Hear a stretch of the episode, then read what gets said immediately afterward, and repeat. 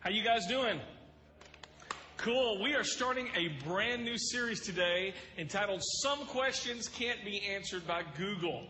We're going to have a great time with this. Um, the reason why we're doing this series uh, is really very simple. Uh, so many times, you know, I went to seminary, and uh, the, what I found out is a lot of Christians, uh, um, especially educated Christians, answer questions that people just really aren't asking. And we never want to be a church that doesn't really answer real questions that you guys are dealing with. So for the next three, maybe four Sundays, just depending upon how well you keep on keep those questions coming, we're going to be able to answer your questions, God willing, and uh, we're going to have a fun time playing Stump the Chump. All righty, y'all ready to do this? All right, cool. Um, while uh, y'all go ahead and start texting your questions. Uh, while you're texting, I'm going to introduce uh, these guys around me. It's going to be a little bit harder to stump the chump when there's more than one chump. so anyway, uh, Danny Bourrier uh, is uh, he is a he just graduated from Luther Rice Seminary. About when did you graduate? Actually, I walked through graduation on Friday. This Friday. Whoa, very good, awesome. Uh, Danny and I have known each other for probably 20 years. He's also an assistant DA. So you know what that means, don't you? Stop it. Cut it out. All right. Another friend, a friend of mine, his name is Nick McManus, and Nick and I have known each other for probably two, two and a half years now. And uh, he just graduated uh, six, eight months ago, I think, from Boyce, uh, which is an undergraduate with uh, Southern Seminary. So y'all give it up for Nick. That's your mom. So, Your mom's not here. And, uh, and my name's Chris. Thank you. Thanks, Dad. All right, cool. All right, let's get started, and we're just going to kind of tell you how the format's going to go. We're just doing this roundtable. Um, we have not. Uh, we ended up prepping some questions for the first service because they're a little bit slower. Um, they're still wiping the sleep out of their eye. We've got enough questions so we don't need prep. So we've not had any grunt work up to this point. We're just, I mean, it's just kind of flying, flowing. So, um, anyway, uh, so we're just going to go ahead and start out roundtable discussion. You're going to find that I interrupt people a lot and they can interrupt me as well. Is that cool? We'll see. Alrighty then. All right, first question. If we forgive, how can I forget or find peace? Uh, I think this was a question that we got last uh, last week um, about this was a great great question. Um, can you really forgive someone if you don't really forget it? How many of y'all have heard the term forgive and forget? All right. Um, I would say this that is not a biblical term. Um, it, it, it, this is what's so amazing. Everything, if God, if He forgave us of whatever we've done, our sin, then we have to compare our forgiveness to His. And of course, when that happens, we really fall short. Um, it says in Psalm 103, verse 11, that uh, God removes our sin as far as the east is from the west. Um, but nowhere in the Bible does it say that God forgets our sin. If He forgot our sins, then He wouldn't be omniscient. Now, that's kind of a really big theological, churchy word. That just means He knows it all. Everybody say that. He knows it all. God knows it all. And if God knew it all and then chose to not know it all, then He really wouldn't know it all, right? So it's kind of a no-brainer. So can you really forgive without forgetting? And I would say yes, you can. The biblical word for forgiveness means to let somebody off the hook. To if it's the, the most practical way I can say this: if somebody owes you money, and if you forgave them, they would no longer owe you money. So, um, you, somebody may have done something very harmful to you.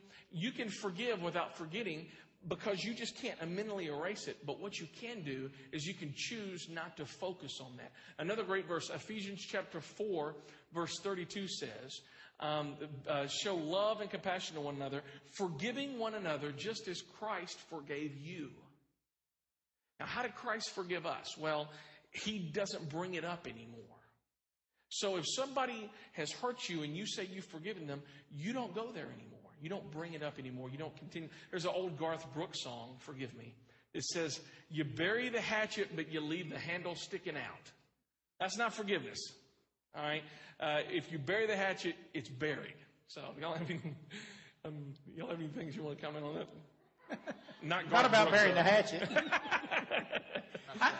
I tell you, I would say though, when talk, when you talk about forgiving, how do we uh, forgive and forget with, and find peace? To me, one of the, the critical issues there is who are you focused on? As long as you focus on the wrong that was done to you, you will never forgive because you're still feeling about the hurt that you're suffering. And, and the biblical example, I think, you know, Jesus even told a parable about the issue of it's not so much what was done to you, but how much wrong I have done. Maybe not to the person that offended me, but to many, how much that I have done against God. When I take my focus off myself and what was done to me, and I think about how much sin that I have done and what God has forgiven, I can, for, I can forgive others because of what God has forgiven me. And that's the reason why he's up here, fellas. Very good. Thanks, Dan. One of the things I found out in the first service that they do a lot better answering these questions than I do. So, all right, next question. That's good. What does the Bible say about gossip? Ooh, that's a good one. Who wants to take that one?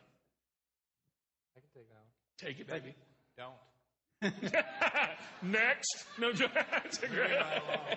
Um, no, the Bible, the Bible makes it pretty clear that the words that we use um, should pretty much they should always be for building people up, um, for constantly growing people closer to God, closer in relationship to us, um, and there's just something about gossip that uh, that seems to destroy relationships.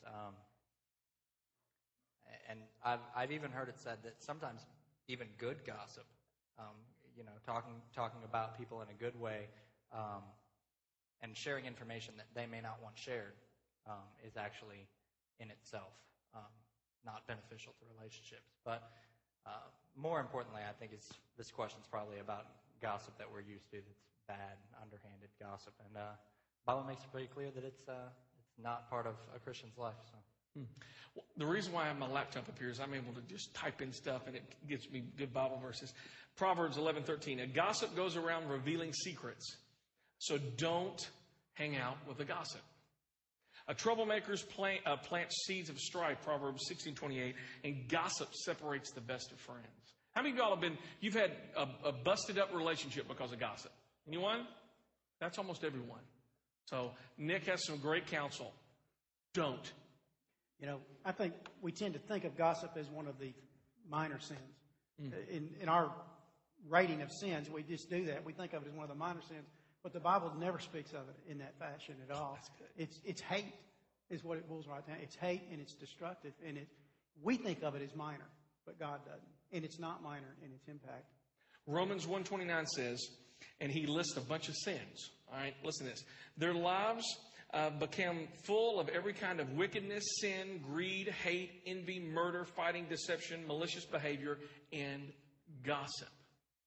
So you want to list murder and gossip, he puts them right in there together. Great, great point, Dan. Next question. Takes two screens. Okay, it takes, somebody had a really long text. Oprah was turned off by Exodus 20, verse 5. For I, the Lord your God, am a jealous God. Why is God jealous of me? Um, okay, I, I can hit this one. Do you mind if I take this one? Go for All it. cool. We talked about this in Hosea. Um, a- a- when we uh, worked on Hosea in February and March. Um, in fact, I even brought up Oprah in this time. You know, the, Oprah says she stopped believing in God because she thought God was jealous of her. Y'all need to know this. God is not jealous of anyone.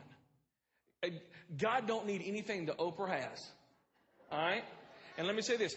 God don't need anything that you have. God is not jealous of Oprah, but he is jealous for her. God wants a relationship with Oprah, and he wants a relationship with Geraldo, and he wants a relationship with you. So, this whole thing of, of jealousy and how can I follow a God that is jealous of me? He ain't jealous of you.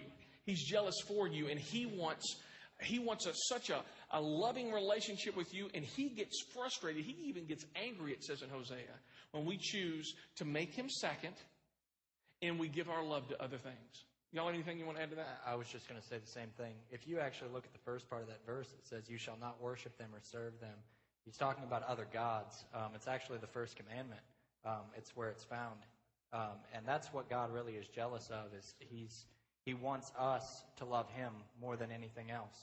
And God's place is first, whether we actually believe that or whether we live by that or not. He is first. And uh, when we put something else in front of it, He's jealous for that position. He wants His position back. And uh, that's, that's what that verse really means. So.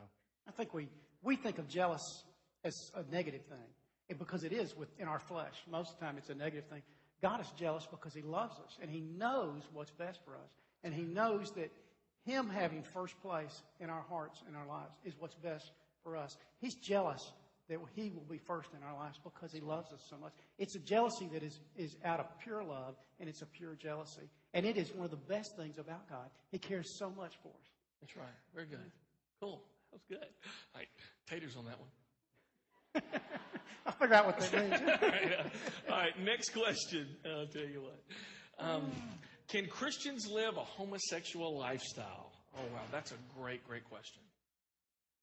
Great question. I'm going to start that. Right, I- I'll go. start the Go, go, go. discussion. People ask me all the time, can you be sued for something? The answer is always yes. You can sue somebody for anything. Can Christians live a homosexual lifestyle? I think the answer is, practically speaking, yes, some do. The Bible certainly speaks against homosexuality and says that it is a sin, just as it speaks against adultery, just as it speaks against uh, greed, just as it speaks against gossiping, many other sins. Homosexuality is not different in that sense. It is a sin, and God does not want us to live in sin and to practice sin. The Bible says that we, you know, in, in, in 1 John, he talks about, he says, you know, if we say that we know God and we have a relationship with God, but we practice sin, we live in sin, it says you're a liar. Uh, That's a tough passage. That is a very tough passage. Everyone, and this is where um, I, there are two extremes on this, and I, I, I want to hear us say this. We can never, ever compromise on the Bible. The Bible says clearly that homosexuality is a sin. Romans chapter 1, um, verse uh, 21 through 32 talks about that. Leviticus 18 22, uh, and so many other different passages. But one of the things I preached a sermon a couple weeks ago that the biggest thing that Christians are known for is that we're anti homosexual. Um, you know, homosexuality is a sin, but it's just like the sin of drunkenness, of gluttony, of gossip, of pornography, of all this other stuff. And we have a tendency to categorize sin.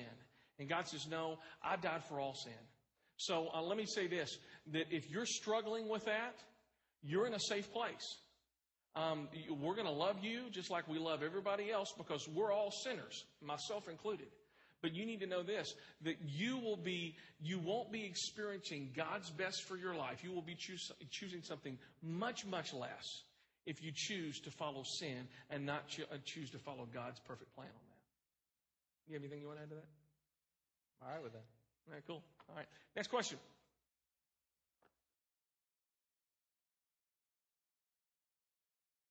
Okay, this is a good one. I'll, I'll state it and then we can answer. How can you serve God while suffering depression? Who wants that? Let me start. Sure. Uh, in the last five, ten years of my life, I, for the first time, I have really had an experience with dealing with depression in myself and, and, and in family members and in, in what's close. And I think, in, in a sense, we almost think of depression as we say, oh, how can you be depressed and be a Christian? Well, almost that's kind of what the question implies a little bit. That's there. How can you serve God and suffer with depression? People do it all the time. I mean, that, that's the practical answer. That's true. David wrote many of the Psalms out of sheer depression. And when you read those songs, it's a description of depression. You know, and he talks about that. And the, the key there in dealing with that, well, and David was one of those that did it. He would quote God's word back to himself all the time. He would talk about it. He would think about it. You know, uh, it is something that we all will struggle with at some point in our lives. After I had bypass surgery, I went through six or eight months of just terrible depression. I didn't understand it. Didn't know how to deal with it at all. And it, and I and it, it did this to me a little bit. And I've had friends tell me even more. It made them feel like they just didn't have any connection with God at all. There's an issue there that you deal with. Depression's real, and it causes real physical problems in our lives and emotional and difficulties in our spiritual relationship. How do we live with it? You know, we get into God's Word, we feed ourselves upon His Word, and we, we uh, get in with other believers and we work through it. I, I, that's one of those, you got to work through it. There's not really an easy answer. No.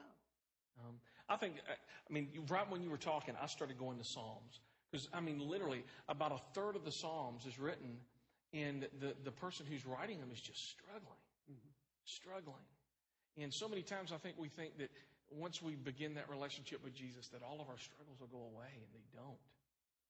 And, uh, you know, when, when we think they're just going to magically evaporate, we're going to set ourselves up. Uh, we're going to set ourselves up with some false expectations, and and uh, it's very easy to get depressed. I would say this: if you're struggling with depression, you need to treat it spiritually. You need to stay in God's Word. You need to be in a communion group because they're going to help you with that.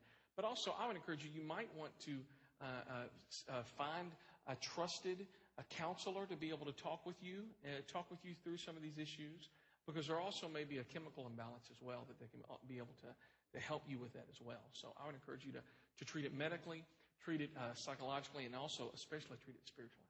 Anything you want to add? Uh, I was just going to say um, this this issue in particular. It seems to me um, that a lot of obviously where depression stems from is things in our lives that are not going the way that we had hoped or the way that um, we would wish.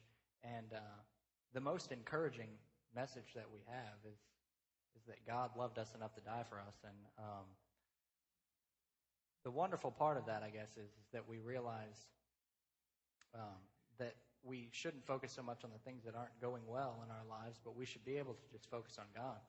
Um, and I know that sounds it sounds kind of churchy, but in the same breath, um, we have the most encouraging message. Like, how can you not be encouraged by the message that we've been given um, and the salvation that we've been given and the hope that we have for the future?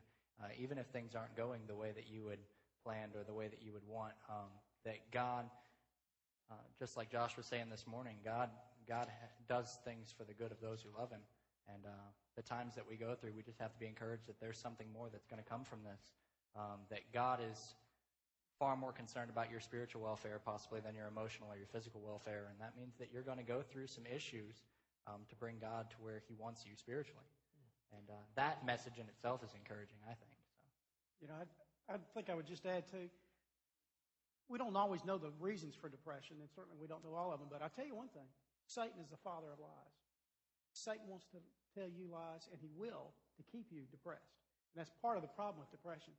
He lies to us all the time. What we have to do is stand on God's word and on God's truth. Uh, Chris preached from Habakkuk a couple of weeks ago. I absolutely love the end of the book of Habakkuk. Because the end of the book of Habakkuk, Habakkuk talks about, though all these things are going wrong, though all this is bad, and though I don't see what's going to be, he says, yet I will trust in my God. You know, and it's, re- it's that issue. We stand on the truth, and the truth we get from God's word. And if we listen to Satan, he is going to leave us depressed, deceived, and we need to stand on the truth. And, and sometimes that means standing on what you don't feel at all. Absolutely. That's a great point. Because I'm telling you, there's sometimes we allow our feelings to dictate our actions. And that has to stop. So, uh, Romans 8 1 says that if you're in Jesus Christ, you will, you will receive no condemnation. And if you feel like you're being condemned, that's not God doing that if you have that relationship with Jesus Christ. It is Satan. And you may feel it, but that's where you go to God's Word and you allow His Word to change your feelings. Now, all right, okay, this is a long question. All right, um, I understand we tithe in faith. However, what if, what if we live paycheck to paycheck? Does God want us to live without? So, uh, just so that we can tithe, what what does He want us to do? And that's a good question. Anybody, y'all want to take that? I'm, I'm okay with taking this one, I guess. Take it, If man. that's all right. Yeah. Um, out of all the things in the Bible that God um, told us to do, there's one time that He says to test me in this. And that one time is in Malachi chapter 3 concerning money. And it is bring your tithes to the storehouse, bring your offerings to the storehouse. And He's talking about the temple and the use um, for um, benevolence, I guess, or uh, you know, just giving out, um, doing His work. Um, and that's the only place in the Bible He says, "Test me and see if I don't open the floodgates of heaven." Um, so this idea of um, living paycheck to paycheck, and I completely understand that, um, but we we also have to realize that sometimes, especially in this country, and um, that we say we live paycheck to paycheck, but we still we still live um, in ways that are very comfortable, and uh, sometimes you know not going out to eat a couple times a week um, is okay to give up. And I, I can guarantee that the spiritual benefits and um, you know it's not necessarily I'm not going to tell you God's going to give you the money back because He may very well not. Uh, but don't think you won't be blessed if you're faithful in the things that God calls us to do. And I was thinking about that. The last half of that question says, Does God want us to live without just so we can tithe? And, and I started thinking, you know, Jesus one time was watching the rich and the poor give, and he watched this woman give her last, uh, the widow's mite. I think we talked about that. She gave, she didn't just give uh, part of what she had.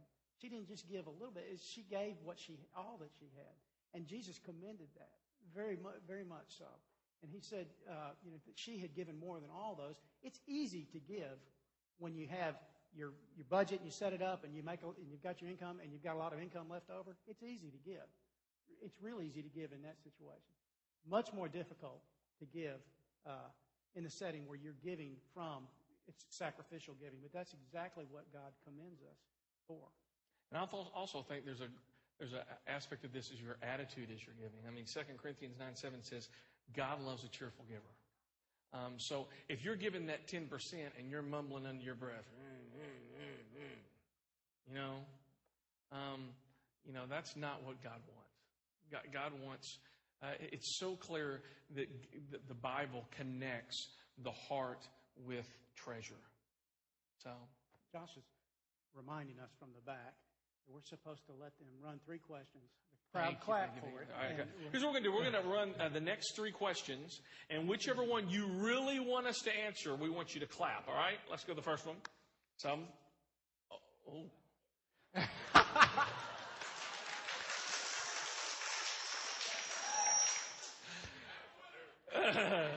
how do you? Uh, okay.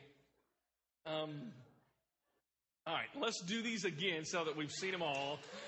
Uh, how many of y'all wants to do uh, behind door number one? Door number two. Thanks, Dad. Thank you.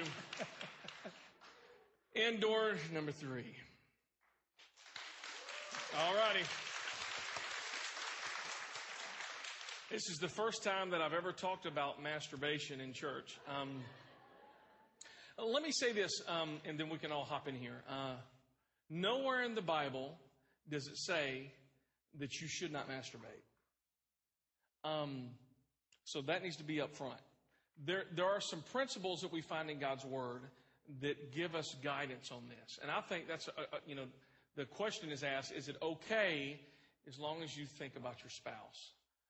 Um, the, you know, the question you have to do, th- um, there's two things. I want to say this.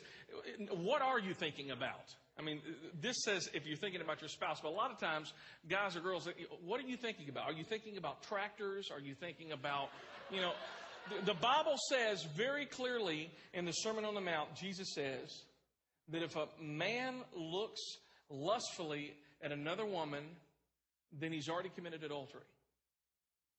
So you gotta you gotta think about the intent. Here's where uh, we probably have talked a, a little bit about as well. Are you in this just trying to please yourself? Because that's really what masturbation. That's really the end result. And see, God gave sex, and it is good. Can somebody say Amen? Amen. Yes, Lord.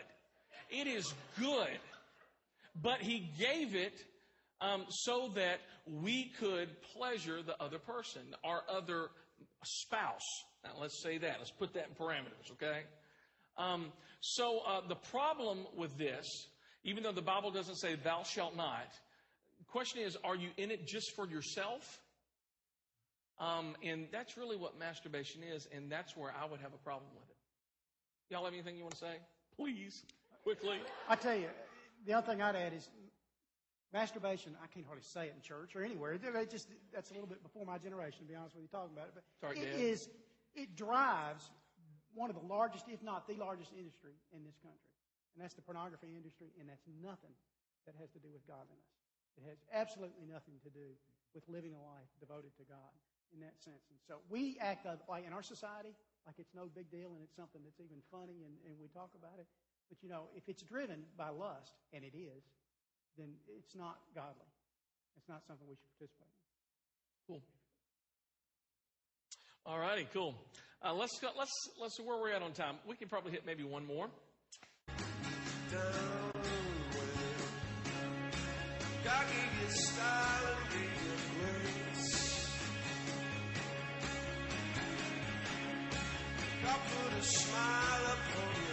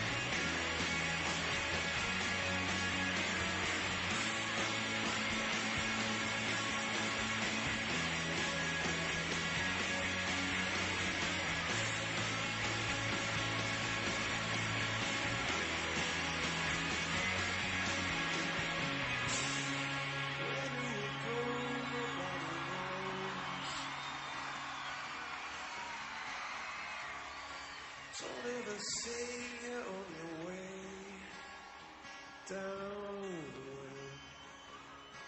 God gave you style and gave you grace. God put a smile upon your face.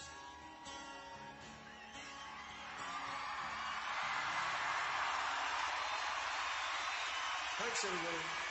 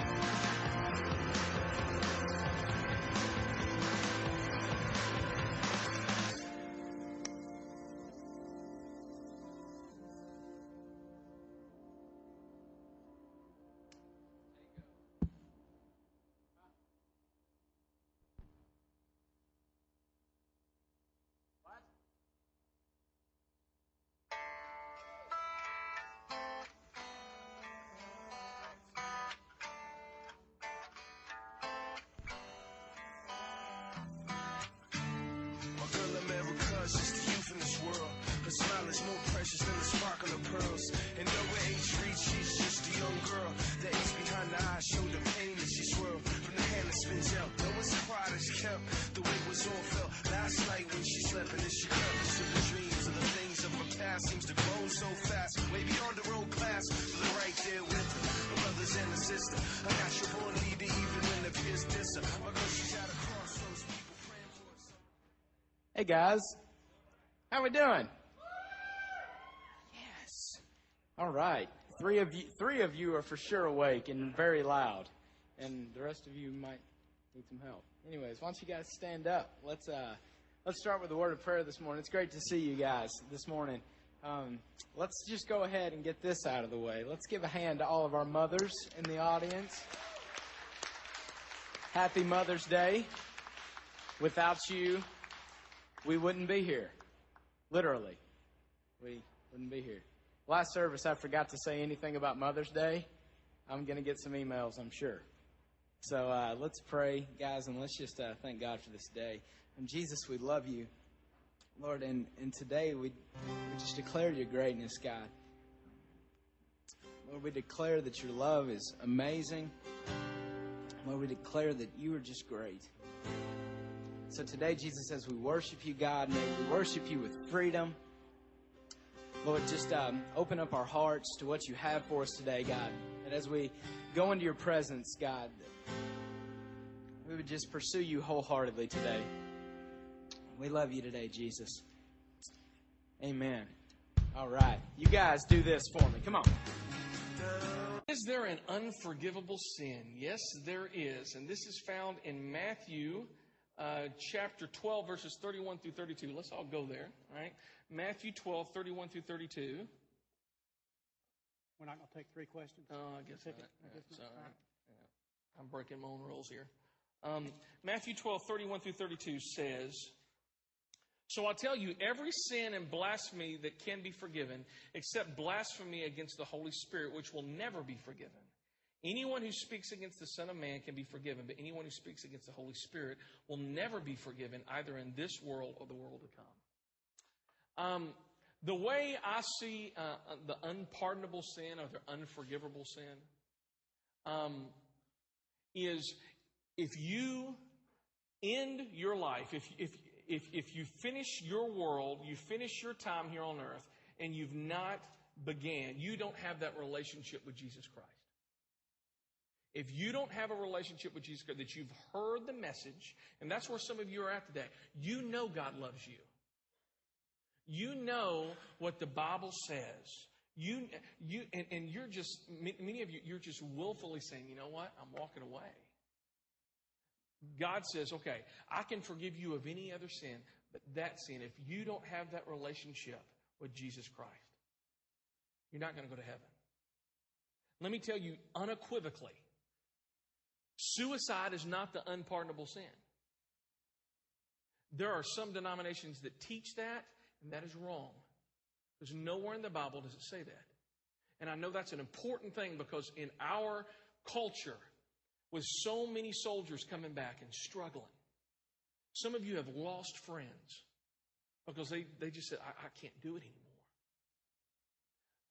Suicide does not get you unsaved. The only thing that God cannot forgive is the sin that has not been covered under Jesus Christ and His work on the cross. And that's when you willfully say, I am going against you, God, and I do not want your forgiveness, your covering of my sin. Y'all anything you want to say about that? I just the context of that passage is the Pharisees were rejecting the message that Jesus proclaimed. They were constantly rejecting that message, and they were saying that he was speaking. There was a devil in him. That, that he was speaking from the devil, and they were rejecting the Holy Spirit. And the context throughout all Scripture is when we willfully reject the message that God has for us, uh, we cannot be saved because we're willfully rejecting the means of salvation that He has given us. That is there. And remember, I said earlier, the Scripture tells us that the Spirit is the one that will convict us of sin, of righteousness, and of judgment to come. If we reject the Spirit and the message that the Spirit is giving to us, we're rejecting God's salvation. Hence, it's unforgivable.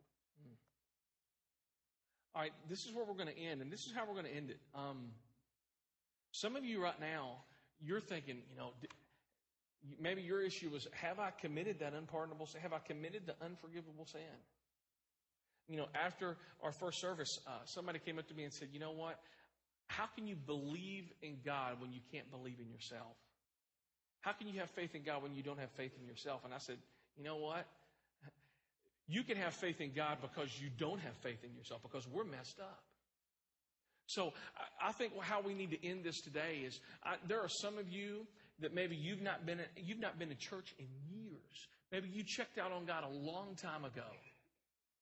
And you don't know if you have that relationship with Jesus Christ. You may have went down front, you may have shaken a pastor by the hand, you may have been dunked, but none of that gets you into heaven. None of that pr- provides salvation for you. Only thing that can do that is Jesus Christ and his death on the cross. So we're going to end today, and I'm just going to I'm going to um, I'm going to let Danny explain succinctly how do you have that relationship with Jesus?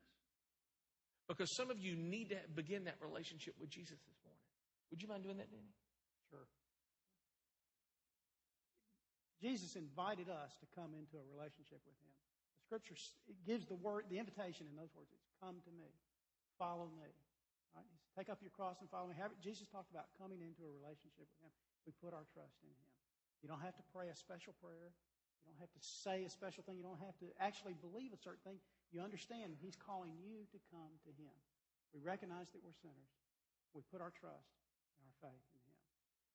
There's nothing magical about the words that we say, or even intellectual assent to that. The Scripture tells us that God right, enables us, and He's the one that gives new life, and He does that.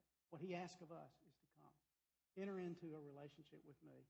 Um, I don't think I can quote it, but Matthew 11, 28, Jesus says, "Come unto me, all who you are labor and are uh, heavy laden, and I will give you rest. Take my yoke upon you and learn from me." And that's what He wants us to do. Trust in Him. Let Him be your Lord and Savior. Nick, would you mind praying for those that maybe uh, they need to take that next step in their spiritual journey? All right, thanks.